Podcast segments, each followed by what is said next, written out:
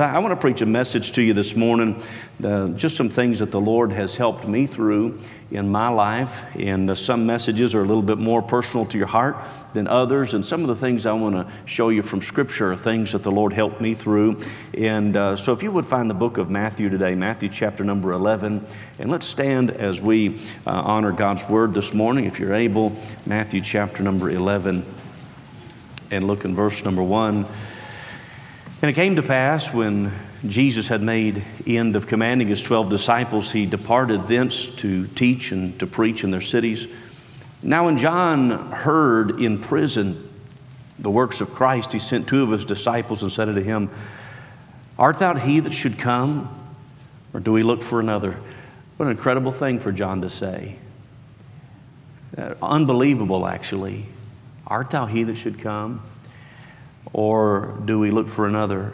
And Jesus answered and said unto them, Go and show John those things which you do hear and see. The blind receive their sight, the lame walk, the lepers are cleansed, the deaf hear, the dead are raised up, and the poor have the gospel preached to them. And blessed is he whosoever shall not be offended in me. And as they departed, Jesus began to say to the multitudes concerning John, What went ye out into the wilderness to see? A reed shaken with the wind? But what went ye out for to see? A man clothed in soft raiment? Behold, they that wear soft clothing are in kings' houses. But what went ye out for to see? A prophet? Yea, I say unto you, and more than a prophet. For this is he of whom it is written, Behold, I send my messenger before thy face, and he shall prepare thy way before thee. And verily I say unto you, among them that are born of women, there hath not risen a greater than John the Baptist, notwithstanding he that is least in the kingdom of heaven is greater than he. And from the days of John the Baptist until now, the kingdom of heaven suffereth violence, and the violent take it by force. For all the prophets in the law prophesied until John. And those last two words right there uh, pretty much explain why John was the greatest prophet uh, in the Bible, is because his ministry ushered in uh, the transition between the law and grace but I want you to back up and uh, look at it again in verse number three when John sent his disciples to Jesus with this question Art thou he that should come? Or do we look for another? Uh, Lord, I pray that you would meet with us in a very special and unique way this morning. Uh, Lord, I know that there are many needs represented across this crowd. Uh, Lord, we've already heard some of the prayer requests today about those that have recently lost loved ones and others, Lord, that are uh, going through personal battles that maybe no one uh, knows about. But Lord, I pray that you would just speak to us through these scriptures, through these men uh, like John the Baptist who found a, a, realness and a nearness to you. And uh, Lord, I pray for your help. We ask it all in Jesus' name. Amen. You can be seated. I, was preaching in Grand Rapids, Michigan, and I was um, loading up my suitcase back into a rental car and I got a phone call. I didn't recognize the number, but when I answered the, the phone, the man on the other end of the line was just hysterically crying. And I couldn't figure out who he was. I, I slowly began to put two and two together that he was a friend of mine from another church about an hour away from ours. And uh, he began to explain the story to me. He has uh, several children. His wife had just had a, a newborn baby. And uh, Easter Sunday, uh, they were at their church. They were taking their kids on a candy hunt. Easter Sunday, his wife was holding this little infant baby. But on that morning, she had gotten all the kids up and had gotten them ready for school, had made everybody breakfast. And as they were about to leave for school, she collapsed in her kitchen and began to go into convulsions. And, and by the time the paramedics got there, she had already flatlined three times. They put her into the hospital, uh, to an ambulance and were rushing her to the hospital.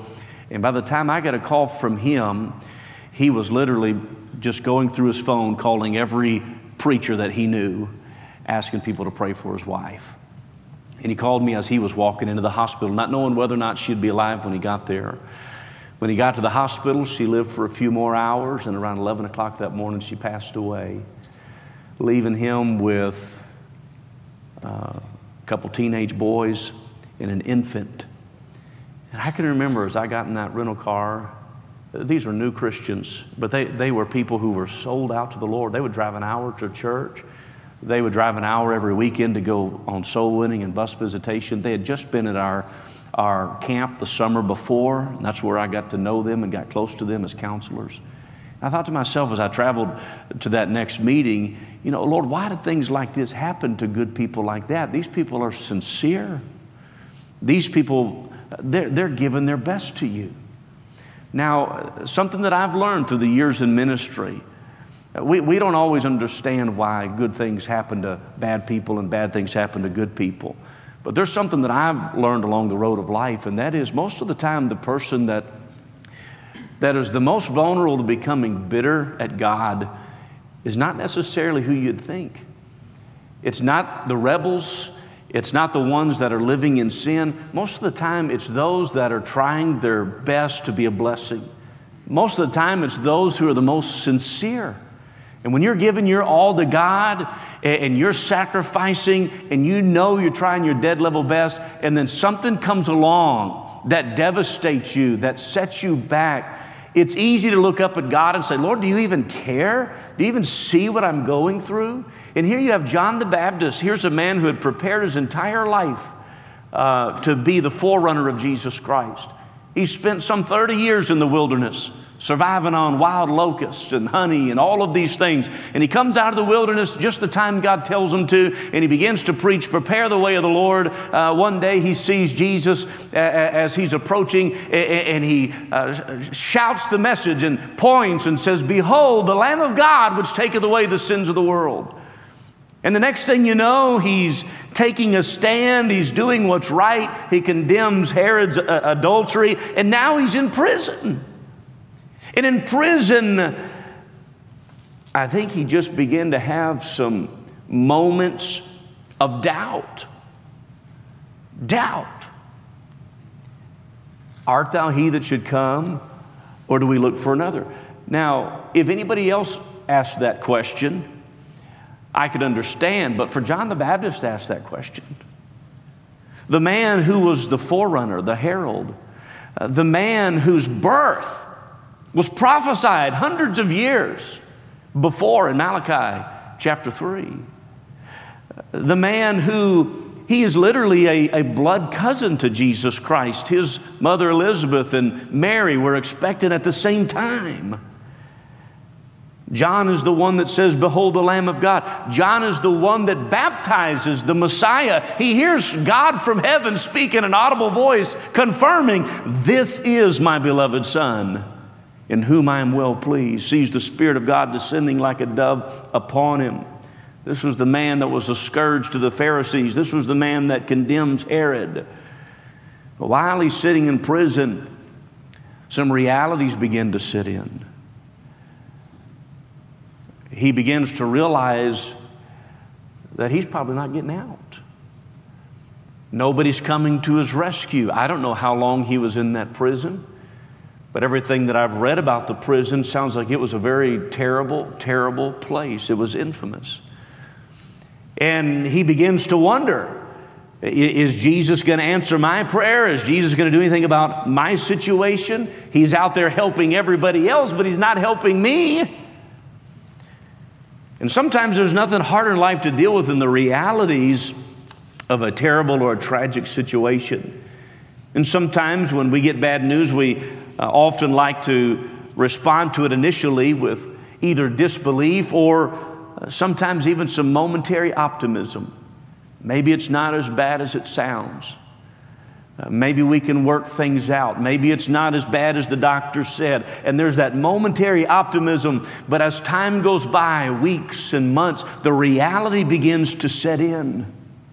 And we begin to realize this is going to be so much harder than I thought. Now, I don't know how John felt. I, I don't presume to, to, to know the man's thoughts in his mind, but I know how I would be thinking if I was in that prison. I think I would begin to ask, how could Jesus be out there helping everybody else, coming to everybody else's rescue? But here I am, his ambassador and his forerunner and his herald, and he's not coming to help me. And then an even darker thought enters into his mind.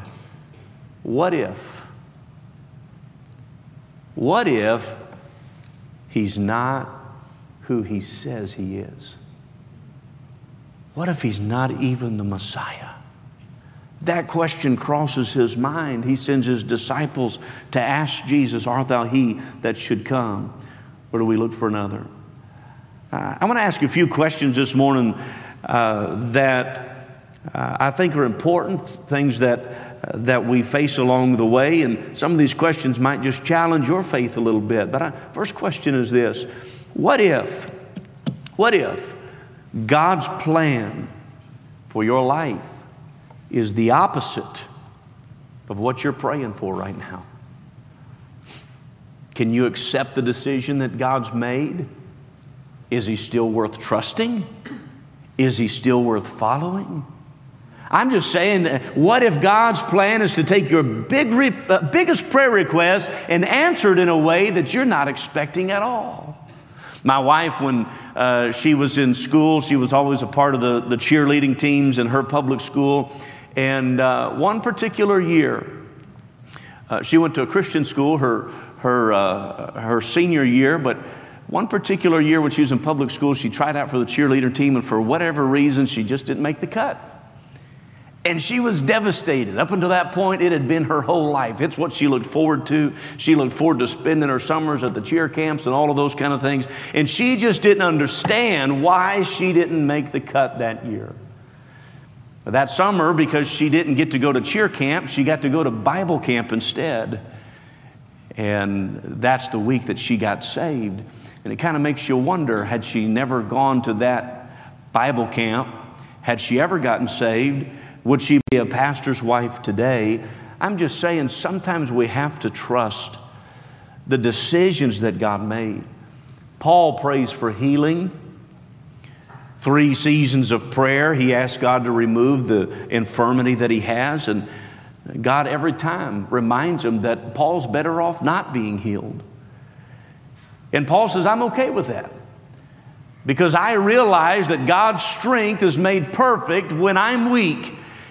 And so I'm just going to glory in my infirmity so that the power of God may rest upon me. And there is power in weakness.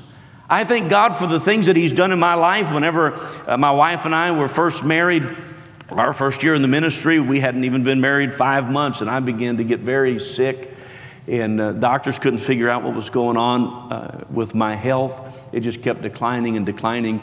And uh, after a while, they finally discovered uh, that I had something called Crohn's disease and uh, battled that for, for many, many years. I thank God for the good health that I have now. But I tell you what, I would not go back and change a day that I suffered in those hospitals the way I suffered. Month after month, laying in those hospital beds, listening to the drip of an IV pole. You know why? Because it was in those moments that, that God begins to speak, and all you can do is listen. You said, Brother Randy, I got a broken heart today. Have you ever tried reading your Bible with a broken heart? It's amazing how different the experience is. When you read your Bible with a broken heart, it's almost like the words on the page are illuminated.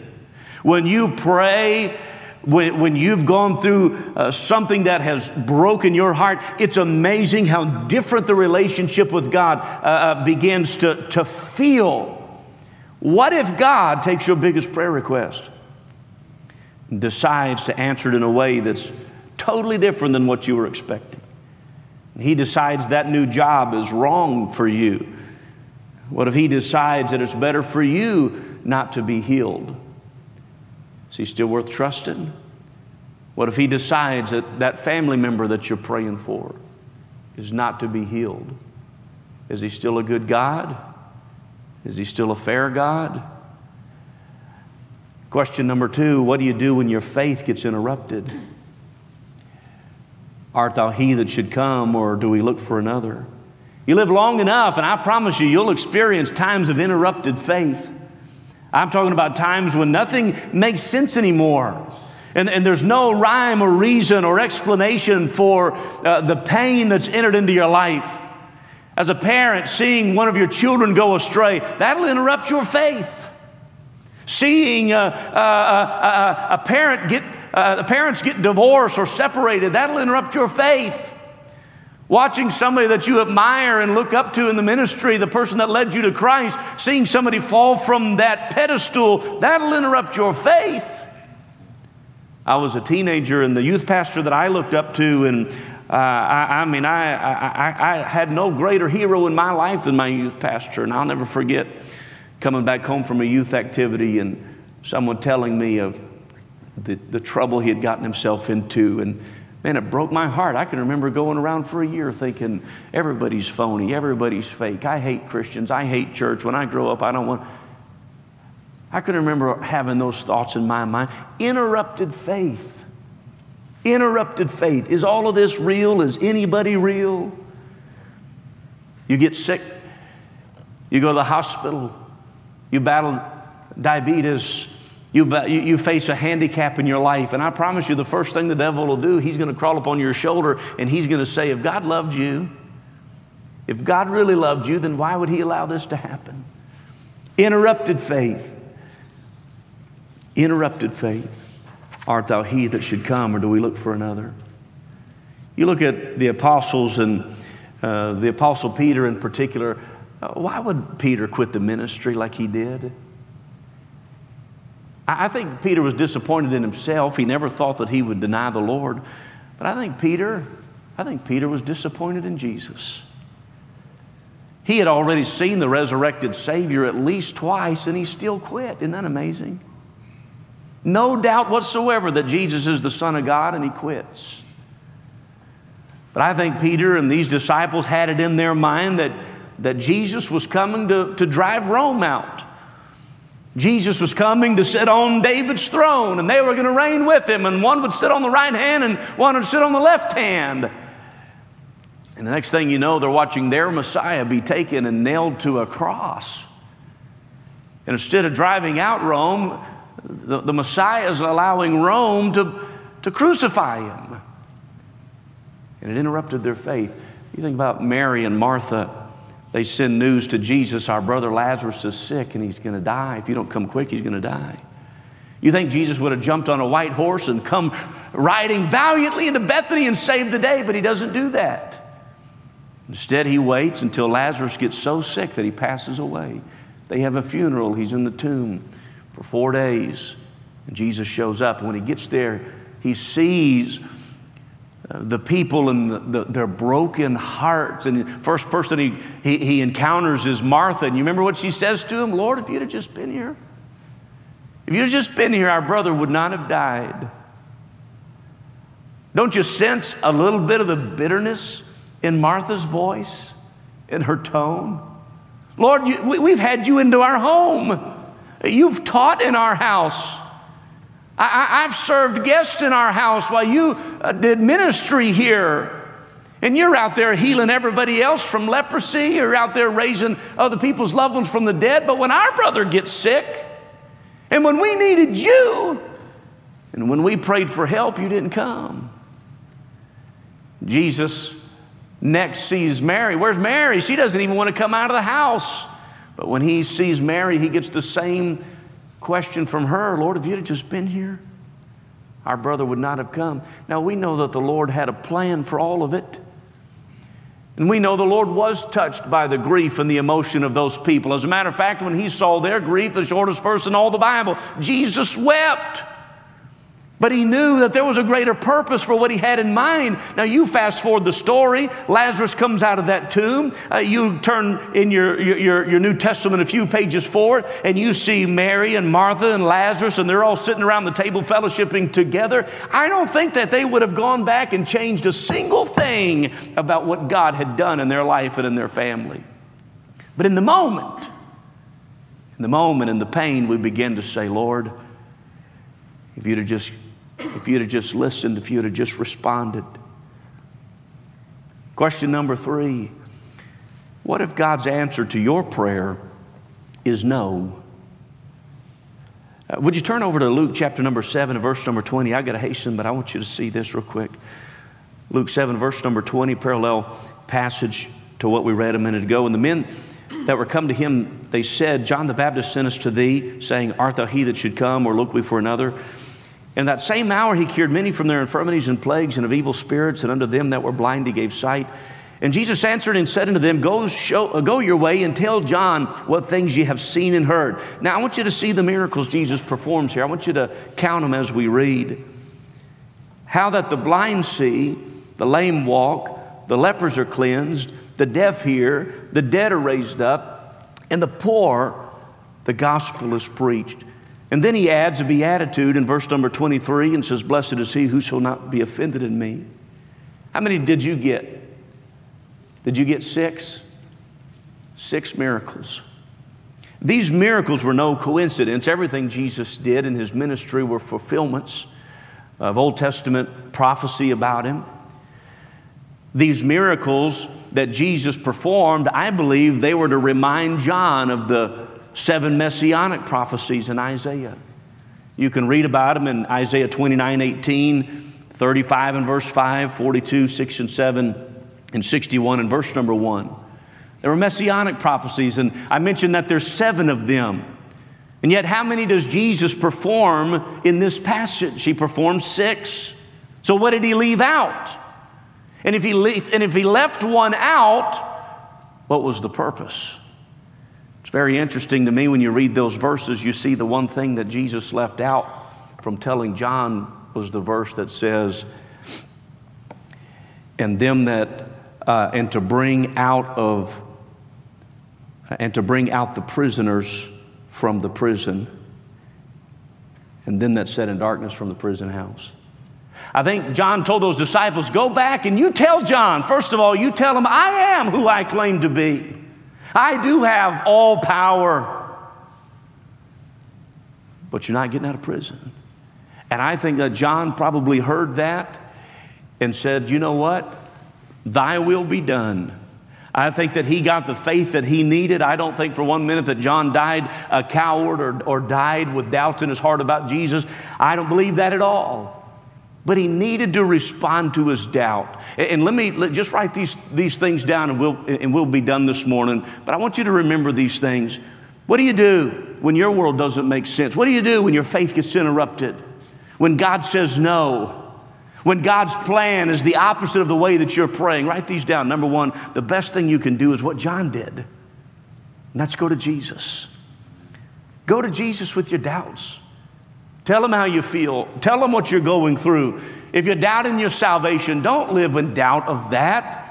Uh, get it settled, get assurance. My first year in the ministry, I don't know why it was, but there was some doubts that entered in my heart, and I traveled for one whole year as an evangelist with the craziest doubts in my mind about God. I think it was a, a spiritual warfare attack that the devil had on my mind. Settle in your heart what you believe about Jesus Christ and His Word and salvation. Number two, ask Him to bend your will to His will. Ask Him to bend your will to His will.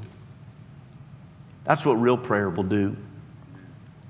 Jesus went in the garden and he said, Lord, if it be possible, let this cup pass from me. Nevertheless, not my will, but thine be done. Prayer changes you. We have, we have bought into the charismatic theology that if we have enough faith, we can manipulate God, and that's just not the truth. Go over to Hebrews chapter number 11 and read about all of those great heroes of the faith and tell me how many of them manipulated God with their great faith. Not a single one. Let me tell you what great faith is great faith is trusting what God does. Great faith trusts what God does. Ask Him to bend your will to His will. Number three, realize that sometimes the bad in our life is actually better. The psalmist says, It has been good for me that I have been afflicted, that I might learn thy statutes. Really? David, it was good for you that you had to live in caves for 10 years of your life. It was good for you that you were hunted by an insane king. It was good for you that you suffered the adversity that you did. And David said, Yes, because it taught me to rely on the Lord. Romans 8 28, what does it say? We know that all things work together for good to them that love God to them who are the called according to his purpose. Romans 8:28 doesn't say that all things are good. Cancer's not good. tragedy and death and illness. Those things aren't good. But God is sovereign. He's the grand weaver. And like the ingredients in a recipe, He can take all things and work them together for good. I don't know about you, but living in Texas, I grew up with a mama who knew how to make homemade biscuits. I love homemade biscuits, man. Mom, she'd, she'd get that flour and uh, that, that shortening and all that and make, make those homemade biscuits. How many, of you, how many of you like biscuits in here? Okay. Yes, hallelujah. So if you like biscuits, how many of you get out a bag of flour, stick a spoon in that bag of flour, and just eat? Mmm, yum, yum. How many of you get out the, the, the, the can of Crisco and just get a spoonful of that Crisco and mmm? But you say you like biscuits, but you don't like the ingredients. But oh, you mix all those ingredients together, you roll them out on that, uh, that pan and you put them into the, the oven and, and bake them for a little while. And when it comes out, you got something good. Hey, cheer up. God's just making biscuits. Amen. Put that on the refrigerator in the dorm. Romans 8:28, God's just making biscuits. Works all things together for good. Art thou he that should come, or do we look for another? John needed reassuring. Last is this never compare your human logic to God's decisions. You will frustrate yourself every time, every time trying to understand an omnipotent God. How many of you know what a paradox is? A paradox, unlike me that was born and raised in West Virginia and homeschooled, uh, I realized it's not a a pair of doctorate degrees, okay, but I looked it up. A paradox is a seemingly contradictory statement that may nonetheless be true. Or, in other words, it's, a, it's something that is contrary to received opinion. And that's how the Christian life is. When we believe that you live through dying, or the way to receive is by giving, or that you have to humble yourself to be exalted, that's all contrary to our rational thinking. But that's the way it is for the Christian. We have to have faith we have to be willing to, uh, to trust God's word, to realize that the way down is the way up, that to be low is to be high, that to be brokenhearted, the broken heart is the healed heart, the contrite spirit is the rejoicing spirit, the repenting soul is the victorious soul, that to possess nothing is to have everything, that to bear the cross is to wear the crown. We give to receive. The valley is the place of vision. There's life in my death, there's joy in my sorrow, there's grace in uh, my sin. There's riches in my poverty. There's glory in the valleys. We trust that God's way is best. And one of these days, one of these days, you may not get all your answers down here that you're looking for, but one of these days, like they sang about a little while ago, we'll cross just over on the other side of glory. And I promise you, I promise you, no matter how much you've suffered here, and you may have suffered a lot, if we passed the microphone around today and heard testimonies from people, we'd be weeping in a pretty short time just hearing some of the things that, that you've been through in your life. No matter how much you've suffered, no matter how much you've given, no matter how many souls you've led to Christ, no matter how much you have, have, have sacrificially done for the Lord, I promise you, every single one of us, the moment we step over on the other side of glory, I promise you, we are all going to wish that we had suffered a little bit more patiently, that we had given a little bit more generously, uh, that we had done, done more for the cause of the gospel. But we'll understand it then, right? Farther along, we'll know all about it. Farther along, we'll understand why. So cheer up my brother, and live in the sunlight, because we'll understand it all by and by.